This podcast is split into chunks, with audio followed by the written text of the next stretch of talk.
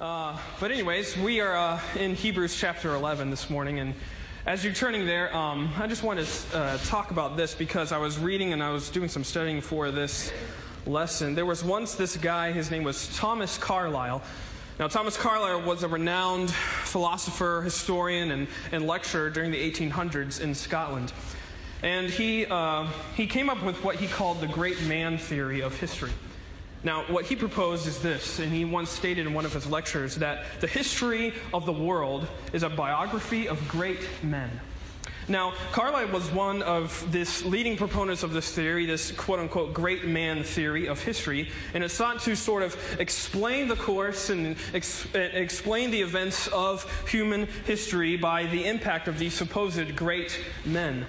Now, these pivotal figures that he selected, he chose throughout time, would change the world through either their force of personality or their strength of character, their, their mental prowess, or maybe even their politi- political skill, or whatever. But these great men would change the world. And he proposed that, um, that it was through the influence of these men that the world turned, basically. And through his most famous work, it's a collection of his lectures. It's called On Heroes, Hero Worship, and the Heroic in History. And throughout these lectures, Carlyle proceeds to explain and he expounds how these great men would go on to change the world and uh, actually change human history as we know it. Now, what's interesting is, is the list that Carlyle had developed of his great men. Because in this book of On Heroes, he includes men like William Shakespeare, Martin Luther, uh, Rousseau, Alexander Cromwell, and Napoleon Bonaparte, among others. That's, that's quite a list. quite a list of quote unquote great men or heroes. But it was his conviction that it was through a, meditation or a consideration of these great men that we would uh, be able to see the, the hero inside of us. That sounds sort of motivational speakerish. but he, he said in a lecture that we cannot look, however imperfectly, upon a great man without gaining something by him. And he would go on to say that society is founded on hero worship. And he believed that it was to greater degrees of maturity that we would grow if we would meditate and, and we would uh, consider these heroes, these great men.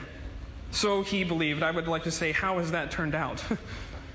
but I can't help but think that a lot of Christians, a myriad of believers, have been likewise sucked into a familiar or a similar idea of hero worship.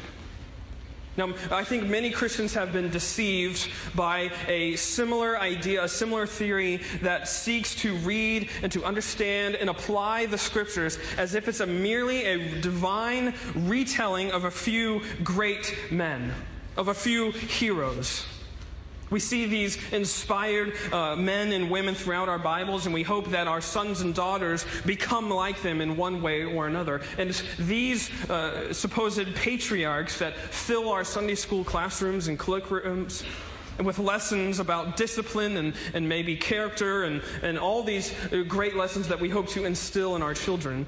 And we draw particular attention to these heroes, men like Abraham and men like Isaac and men like Gideon and Moses and Joseph and Daniel and many others. Even so, go, uh, so far as singing songs about them, like Dare to be a Daniel. now, I, I don't wish this morning to undermine the merit of daring to be like a Daniel. Surely there is something to that. But I do believe that our affinity for heroes bleeds into our spiritual sensibilities and mars the true message God would have us see, God would have us hear and understand by looking at their lives. The Holy Spirit of God didn't include their lives, didn't include their stories in the Bible by accident. We know that. 2 Timothy 3:16 says that the Spirit breathed out the words in the first place. And elsewhere we know that these men who wrote your Bibles in front of you were inspired and moved by the Holy Ghost. It wasn't by accident. But what's the lesson? Obviously, there's something for us to glean from their lives. What's the lesson? And that's where we come to Hebrews chapter 11, what you've been going through. And most of us know as the Hall of Faith, or uh, some people call it the, the, the, Hall of Fame, or whatever you want to call it. And nowhere, though, I think, is Christian hero worship more plainly seen in, than in this record of men and women. This archive of men and women from various points of biblical history has been told and retold as, as the register of just God's models, that these are the models of faith that you are to be like. You need to be like a Moses and a Daniel and a Joseph and so forth. These guys are the standard, and it's to them we should follow, them we should imitate. But I think if you were to take some time, if you were a conscientious reader, you'll notice that uh, the people that are listed here, they have very dark and very spotty lives. They're not all clean, they're not all picture perfect. You can just look at, uh, in verse 21, Jacob, and you can remember all of his deception. He was a lying man. Or you can look at verse 23 in Moses, and you can't forget his murder. Or we can look in verse, uh, later on down in the chapter verse 31, you can look at Rahab and look at her promiscuity. Or maybe even verse 29 and look at Israel and their constant unbelief. and we might rightly wonder then how these people were ever included. This is the hall of faith, God's models. How did these guys get in this club? How did these guys get included? But then we also read like other men, men like Enoch or men like Abel and men like Joseph, and, and we, we seem to find a stark contrast that these guys are have no question about why they're there, and then these other people we think, how do they get in? Some should belong, we think sometimes, and others shouldn't. And then this one such character I think we don't often question is Noah. We find him in verse 7. I'll read that for you. By faith, Noah, being warned of God of things not seen as yet, moved with fear, prepared an ark to the saving of his house, by the which he condemned the world and became heir of the righteousness which is by faith. Now we know that Noah is a very distinguished Bible character. He is known for building the ark and bringing in the animals two by two, as it were. But besides our sort of colloquial understanding of this man, what I hope to instill this morning is sort of a deeper awareness of who he was and why we're still talking about him 3,000 odd years later. My aim isn't that we would emulate Noah, emulate this man from history, but that our eyes would be further opened to the marvelous grace that we see in his life and that we can see in ours too. And the first lesson we see is Noah's lesson of submission. And we see from verse 7, and we're talking about the ark, the great flood from earlier in Genesis. Now, Noah was a man of peculiar honor. He is also one like Enoch, of whom it was said, walked with God. Now that would, be, that would be a great reputation in and of itself if you had the reputation and you had the legacy for all time that you walked with God. We know also from uh, the events of the flood that he was the one to usher in a new era of human history he was providentially saved by through the flood. And at the time of the flood, he was an old man. He was about 600 years old at the time of the flood. So he had already lived a long life of faith, a long life of continued dedication and commitment to God. Actually, you can turn there into Genesis chapter 6 really quick. Because I think it is important to see that Mo, uh, excuse me, Noah, the man of faith, a man who walked with God, had that reputation in a world that was continually corrupt. If you look at Genesis chapter 6 and look at verse 5, it says, And God saw that the wickedness of man was great in the earth, and that every imagination of the thoughts of his heart was only evil continually. And it repented the Lord that he made the man on the earth, and it grieved him at his heart. So, in the midst of this great and corrupt and sinful world, Noah was living a life of faith. He was living a life of righteousness. Actually, in 2 Peter, he's actually described as the preacher of righteousness. And if there were ever, I think, constructed a Mount Rushmore of sorts of great men of the Bible, I'm pretty sure Noah would be one of them. He would definitely be included uh, on, in that list. Noah found grace in the eyes of the Lord, it says in Genesis 6, verse 8. He was given the warning of the impending flood, the, the, the, coming judgment to come on the whole world, and he was given instructions on how to endure it. In Genesis 6, uh, 11 through the end of the chapter, really, he's given instruction and instruction after instruction on how to construct the ark and how to eventually save his family. And I love this lesson of submission because he doesn't really question much, or at least we're not told that he questions much. Look at verse 22. I just like this simple evidence of faith. It says, Thus did Noah. After all these rules, after all these instructions that God gives him, he just says, Thus did Noah. Such simple faith that Noah displayed. He courageously believed God amidst all these mockings against all these criticisms and the jokes that were made about him. About this guy who, this crazy old kook who believed in a, in a flood that was going to cover the whole earth. About this rain that would last for 40 days and 40 nights. This crazy old man. but he pressed forward in the midst of that joking, in the midst of that mocking. And I think it was his belief of the things not yet seen that led to that salvation. Uh, back in Hebrews 11, verse 7, that's what it says. It says, Noah being warned of God of things not seen as yet. You see, and so we see that great contrast, that great uh, parallel there uh, from verse 1 of Hebrews chapter 11. Verse 1 of Hebrews 11 says, Now faith is the substance of things hoped for, the evidence of things not seen.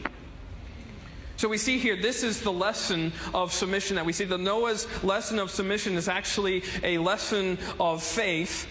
And I think there's a misconception about faith as it being some sort of blind leap in the dark. That you're going off into the unknown and that you're going off into some sort of unseen space that you have no idea what's going to happen and you're just jumping and hoping for the best. I would like to say that's categorically untrue.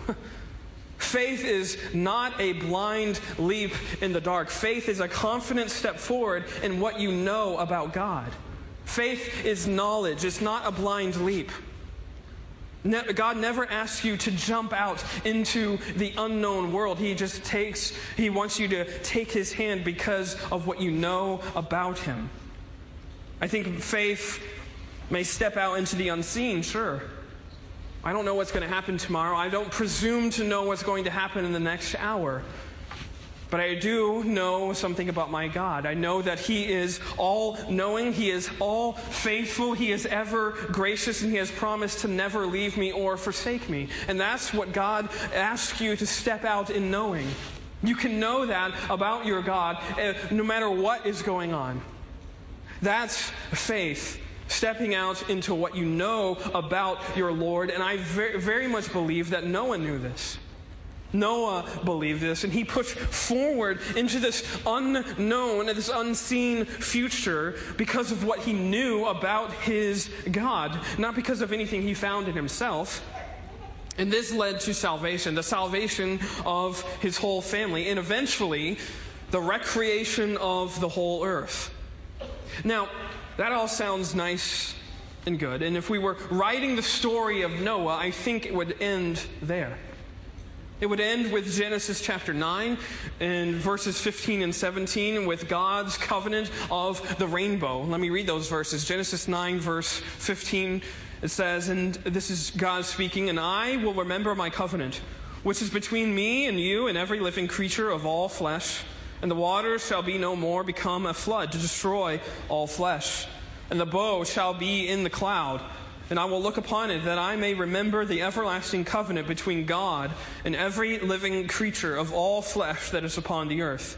And God said unto Noah, This is the token of the covenant which I have established between me and all flesh that is upon the earth.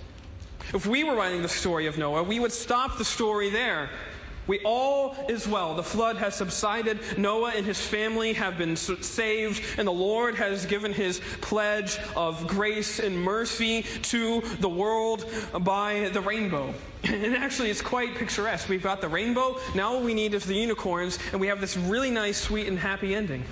Maybe they forgot to get in the ark. I don't know. But the happiness of this scene, I think, is just merely a prelude of what's to come. Because next we have Noah's lesson of salvation.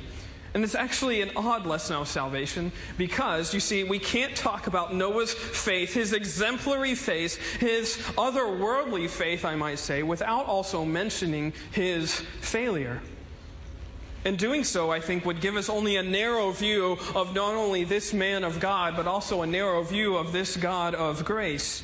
Because you see, the next few verses in Genesis 9 seem to be so at odds with what we know about Noah. Look at verse 18. And the sons of Noah that went forth of the ark were Shem and Ham and Japheth, and Ham is the father of Canaan. These are the three sons of Noah, and of them was the whole earth overspread. And Noah began to be an husbandman, and he planted a vineyard. And we find out here that Noah has taken up farming after the flood. He uh, specifically is tending to this vineyard. And this earth is newly created, and similar to Adam, he is told to uh, cultivate and tend to this new earth. Previous in Genesis 9, we have similar commands to Noah and also Adam to be a man of the garden, a man of the soil, as it were. And he acts sort of as a second Adam. He's given that promise in Genesis 9 1. And God blessed Noah and his sons and said unto them, Be fruitful and multiply and replenish the earth.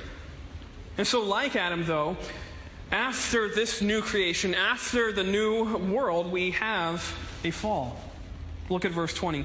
And Noah began to be an husbandman, and he planted a vineyard, and he drank of the wine and was drunken, and he was uncovered within his tent.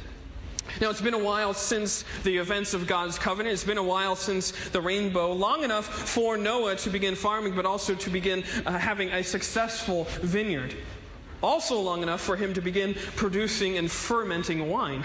So it's been a while. It's here also that we find out that Noah, I think, is not so great. He's not a hero. He's actually just a sinner, just like me and just like you. Noah succumbs to drunkenness. He succumbs to uh, open wickedness. And I don't think this was accidental. It wasn't like he didn't know what was going to happen. It's not that his drunken state led him to this. He failed to govern and control himself, leading to a moral failure that sought neither the good of others nor the good of himself. And here we see that Noah ruins himself with his drunkenness. But also, I think it leads to the ruining of his family. Because just like the story of Achan from Joshua chapter 7, the, the sin of your heart doesn't just affect you, it affects everyone around you. Look at verse 22. Or verse 21 again. And he drank the wine and was drunken, and he was uncovered within his tent. And Ham, the father of Canaan, saw the nakedness of his father and told his two brethren without. You see, Ham, his youngest son, sees his father in his disgraceful state, and he does something extremely revealing. Extremely revealing of his heart. He sees and he tells. He sees and tells. And instead of mercifully helping and caring for his dad as he laid there in his drunken stupor, he, his first reaction was to make it known to his brothers, to gossip about it, to make it known that his dad was a disgrace. You see, I think Noah's blunder kind of brings out Ham's self righteousness. By this, he was trying to say that, look at how much better I am than my father. He has let himself get drunk, and I am not that way. I have self control. And by reporting this and announcing this, he's hoping to prove and show to his brothers how much better he is. This wasn't a boyish prank. This wasn't something innocent that Ham was doing. This was an opportunity for him to disparage his father's legacy. And I think we sometimes do the same, though. When we hear about scandals, when we hear about rumors, our society thrives on that. The 24 hour news is not really news, it's just reporting the next scandal in the world. It's reporting the next rumor, the next gossip, piece of gossip. And instead of caring for those involved, oftentimes, I think we spread the news for all to hear so that everyone can joy and relish in their shame. But I'd like to say how unlike our Father this is. Because instead of condemning us and spreading the news of our disgrace when we're down, God acts like that Good Samaritan who heals the brokenhearted, who hears the hurting. And that's what we see in verses 22 and 23. Look at the reaction of the brothers. And Ham, the father of Canaan, saw the nakedness of his father and told his two brethren without. And Shem and Japheth took a garment and laid it upon their, both their shoulders and went backward and covered the nakedness of their father. And their faces were backward, and they saw not their father's nakedness. So Shem and Japheth, they hear of what's going on, and instead of reacting in a way that would bring more disgrace to the family, they seek to correct it. They seek to not only correct it, but to have compassion on their dad. Instead of joking about it, they judiciously care for their father. Both Shem and Japheth understood, rightly understood, that this could be them I think also from 1 Corinthians chapter 10 verse 12 when we read wherefore let him that thinketh he standeth take heed lest he fall. I think this might have been in their minds.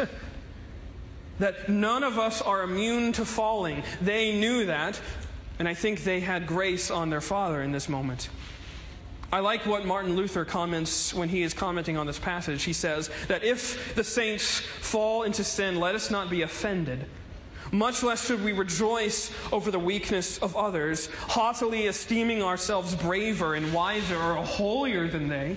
Let us rather endure and cover up and even put on a good construction and excuse such errors insofar as we can, remembering that perhaps tomorrow we may suffer what happened to them today. We have to remember that none of us have a leg up on anyone else. We are all sinners at the foot of the cross. And with that in mind, we have to remember that this could be us. That we are all just sinners saved by grace. Now, uh, this scene, though, I think begs the question where's unclothed, intoxicated Noah in all our stories about him? Where's this guy on the flannel boards in our Sunday school classrooms? It seems odd, though, right now, right, that this guy who is known as the preacher of righteousness is the guy who is in a drunken stupor in his tent. But I think the fact is, this scene is not so at odds if you're really reading your Bible rightly. Because, you see, we often like to edit the Bible. We like to avoid the dark stuff, and we like to say, you know, uh, put the skeletons in the closet. Because even though it's human to mess up, I think it's even more human to try and cover up those messes, to sweep them under the rug. And if no one finds out, it, it's okay, it's all right. And I think that's what we often do with some passages of the Bible. They're just too violent, they're too dark, they're too sordid, they're too messy. We can't touch those passages. We can't touch on them because it, it, they might be offended, uh, offensive. That's why I think we don't hear preaching from Genesis 19 or Genesis 34 or Judges 19 or on and on we can go. There's too much violence, there's too much darkness there. But I would like to say that's precisely why they're there. You see, the, the, stories like this are included in the Bible to show us how God manifests His mercy into our mess. Or I'd like to say it this way that the dark background of man's sin brings out in greater relief the grace and the patience of our Heavenly Father. It is because of those dark stories that we can relish and revel in the grace that He so pronounces throughout His Word.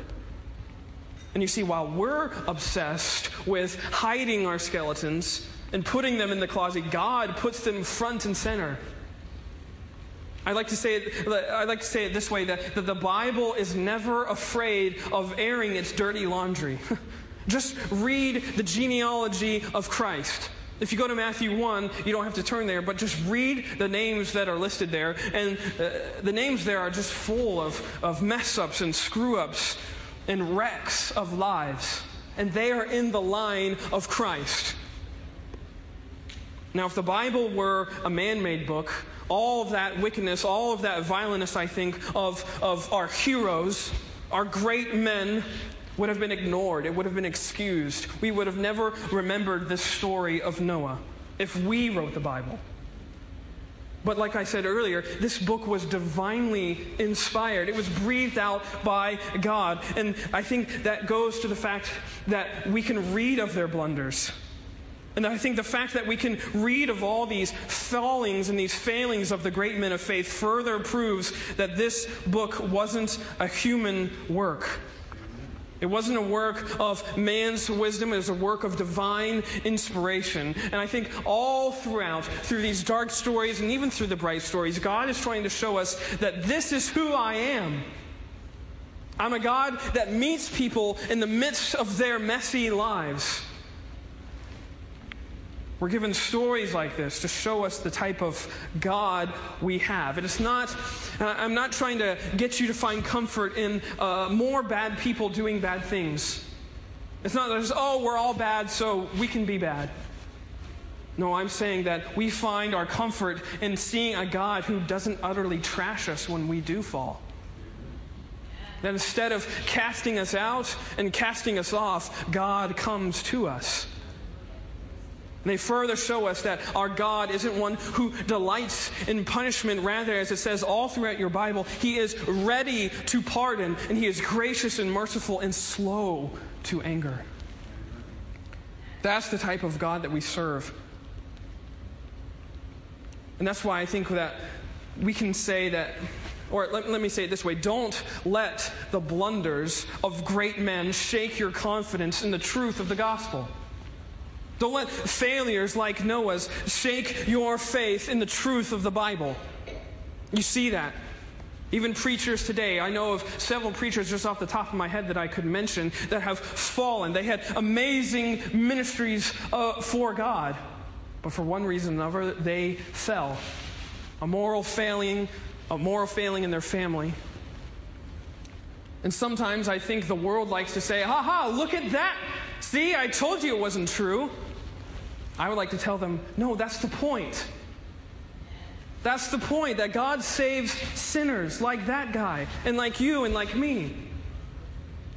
Seeing the shortcomings of great men ought to cheer us with the type of God that we have because God is not afraid to get his hands dirty. He reaches into the sin and into the filth of the world and he saves sinners and he redeems those who need to be saving. And we must note, too, also, I would like to say that Noah's biggest failure is after his greatest success. It's after his greatest success. And even afterwards, he's known as the preacher of righteousness. And I would like to say that, that this startling truth that if your theological system doesn't account for the fact that your biggest blunder is ahead of you, it's time for a new theological system. Think about that. If your theological system, your idea about God doesn't allow for the fact that my greatest moral failing may be ahead of me, then you don't believe in the God of the Bible. Daniel, David was called a man after God's own heart well before he was with Bathsheba and even well before he murdered Uriah. And he's even known as the man after God's own heart afterwards all the great men of the Bible, they don't have flawless resumes. They, they, don't, uh, they aren't perfect. Noah had his drunkenness, as, we saw, as we've seen. Moses had his murder, as we mentioned. David, his adultery. And Paul had his persecution. And Peter had his denial. And so it goes. These are the great men of the Bible. Great, not because of their own greatness, of an intrinsic greatness, but because they have been redeemed by a great God.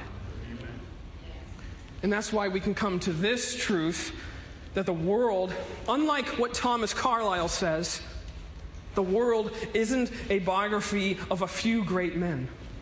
Its axis doesn't turn on the decisions of heroes, it actually turns on the confounding choice of God. Because God works in ways that are very much unlike our ways.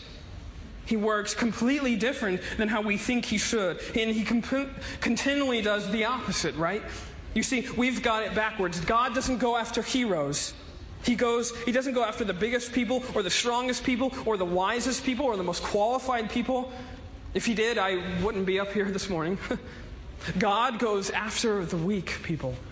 He goes after those who realize how small they are and how big he is. If you'll permit me, I'd like to read this, uh, this passage from uh, Charles Spurgeon just because I think it's so good. He says, Man chooses those who would be most helpful to him, and God chooses those to whom he can be the most helpful. We select those who may give us the best return, while God frequently selects those who most need his aid. And God selects those who are the worst because they are least deserving, so that his choice may be more clearly seen as an act of grace and not an act of merit. That's who God chooses. I, I, don't think God needs any more great men. He doesn't need any more uh, people who think they're heroes. He actively chooses and seeks out the outcasts. Just remember what his mission statement was. Do you remember his mission statement from Luke chapter 4? He said in Luke chapter 4, 18, that the Spirit of the Lord is upon me because he hath anointed me to preach the gospel to the poor. He hath sent me to heal the brokenhearted, to preach deliverance to the captives, and the recovering of sight to the blind, and to set at liberty them that are bruised. That was Jesus' first public declaration of his ministry. And it's very revealing of those to whom he would go after. And I think it reveals whom God has an affinity for. I think God has a fondness for the lost and the forgotten. And by using those who are smallest and weakest, God gets the greatest amount of glory.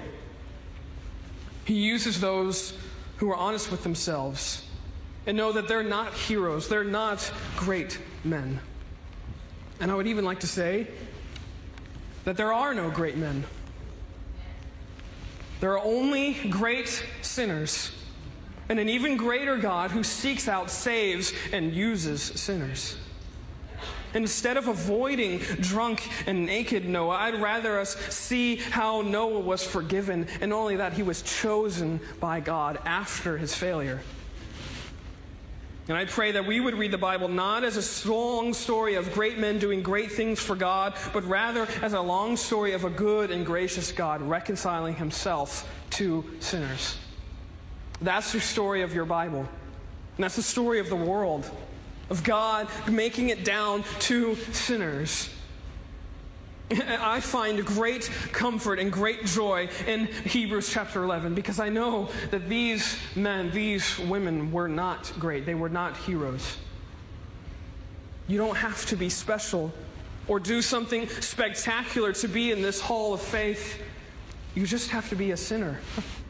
A sinner saved by grace. And you don't have to do something great. You just have to believe in grace.